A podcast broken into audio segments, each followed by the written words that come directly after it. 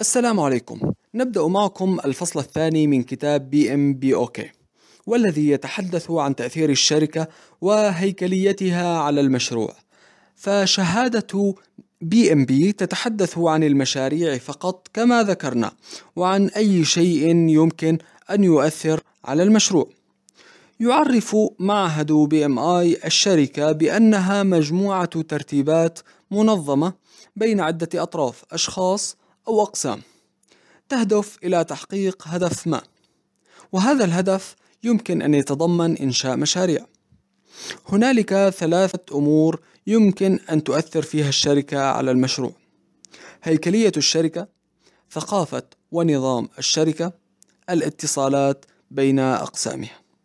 يمكن أن تكون الشركة من حيث هيكليتها على عدة أنواع هي ال functional matrix projectized وسنذكرها بعد قليل بالتفصيل. أما تأثير ثقافة الشركة فيتمثل في القيم التي تركز عليها الشركة. نظام الحوافز المستخدم فيها وسياسات الشركة. وسنذكر بالتفصيل لاحقا في قسم إدارة ال HR أثر أنظمة الحوافز والمكافآت على الموظفين. الاتصالات تختلف باختلاف الشركة أيضا. فالشركة المتعددة الجنسيات تستخدم طرق تواصل مختلفة عن الشركات المحلية وهذا يؤثر بدوره على المشروع وكلفته. كما أن بعض الشركات تستخدم نظاما للتواصل بينها مثل أكونكس أو ساب أو غيرها. وهذا يفرض أيضا بعض المتطلبات على المشروع. كما ذكرنا من قبل فإن هيكلية الشركة تكون على عدة أنواع وذلك حسب صلاحيات مدير المشروع ومستوى التحكم الذي يملكه على المشروع. النوع الأول هو الفانكشنال وفيه تكون الشركة بالكامل عبارة عن عدة أقسام وتكون هيكلية الشركة بالشكل التالي. كما نرى هنا يوجد لدينا عدة أقسام في الشركة. ولا يوجد قسم لإدارة المشاريع. ولو أرادت الشركة إنشاء مشروع فإنها تعين لهذا المشروع منسق Project Coordinator مهمته تنسيق الأعمال بين الموظفين الذين يعملون على المشروع بشكل جزئي غالبا والذين يظهرون باللون الرمادي. منسق المشروع يقوم أيضا بتتبع حالة المشروع وعمل التقارير عنها للإدارة. في هذا النوع يكون لكل موظف مدير واحد فقط هو مدير القسم الذي يعمل فيه. ويتم فيه تجميع الموظفين في أقسام مثل قسم الإنتاج التسويق المالية إلى آخره.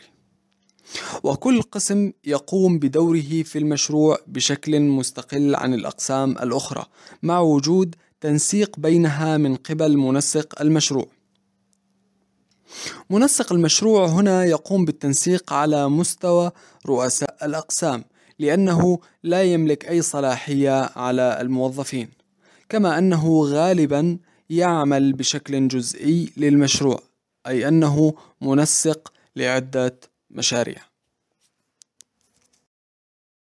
النوع الثاني هو ويك ماتريكس وهو مشابه للنوع الأول كما نرى بالشكل. فالشركة ما زالت مكونة من عدة أقسام وما زال مدير المشروع يعمل كمنسق للمشروع فقط. وقد يعمل بشكل جزئي أو متفرغ للمشروع كما أنه بدأ يملك بعض الصلاحيات. فتبدأ الأقسام بالعمل بالمشروع بالتنسيق بين بعضها عن طريق منسق المشروع.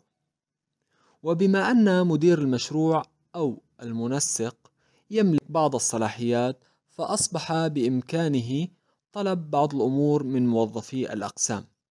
ولذلك يكون التنسيق بين موظفي الأقسام وليس بين الإدارة كما في نوع functional.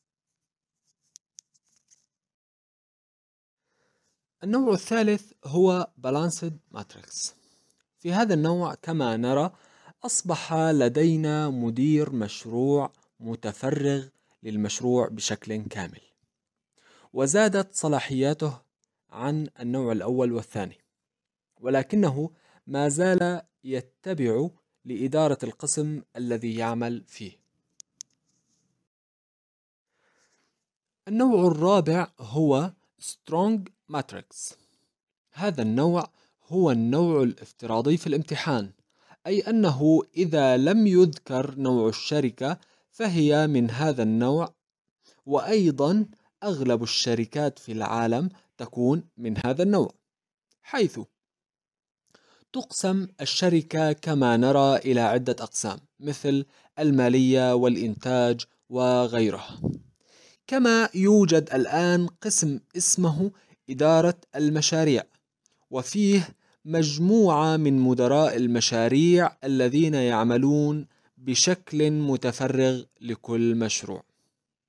والذين أصبحوا يملكون صلاحيات واسعة على المشروع ولكن ليست كاملة. فقد يكون لديهم القدرة على التحكم بالوقت والجودة مثلا. ولكن ليس الكلفة واختيار الموردين. النوع الخامس والأخير لهيكلية الشركات هو البروجكتايزد حيث لا تحتوي الشركات على أقسام مركزية للمشاريع بل تحتوي على عدة مشاريع فقط وكل قسم من الأقسام مثل المالية والمشتريات وغيرها يكون ضمن المشروع نفسه وبشكل منفصل عن المشاريع الأخرى. ولا يوجد في هذا النوع منسق بين المشاريع. في هذا النوع غالبا ما يكون فريق العمل في منطقة جغرافية واحدة. ويملك مدير المشروع صلاحيات كاملة على المشروع للتحكم بكل شيء. وتكون معظم موارد الشركة مخصصة على المشاريع. نلخص في الجدول التالي الأنواع الخمسة والفروقات بينها وهذا الجدول من السهل حفظه.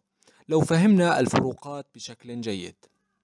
يقارن هذا الجدول بين أنواع هيكلية الشركات من حيث صلاحية مدير المشروع توفر الموارد ومن يتحكم بميزانية المشروع؟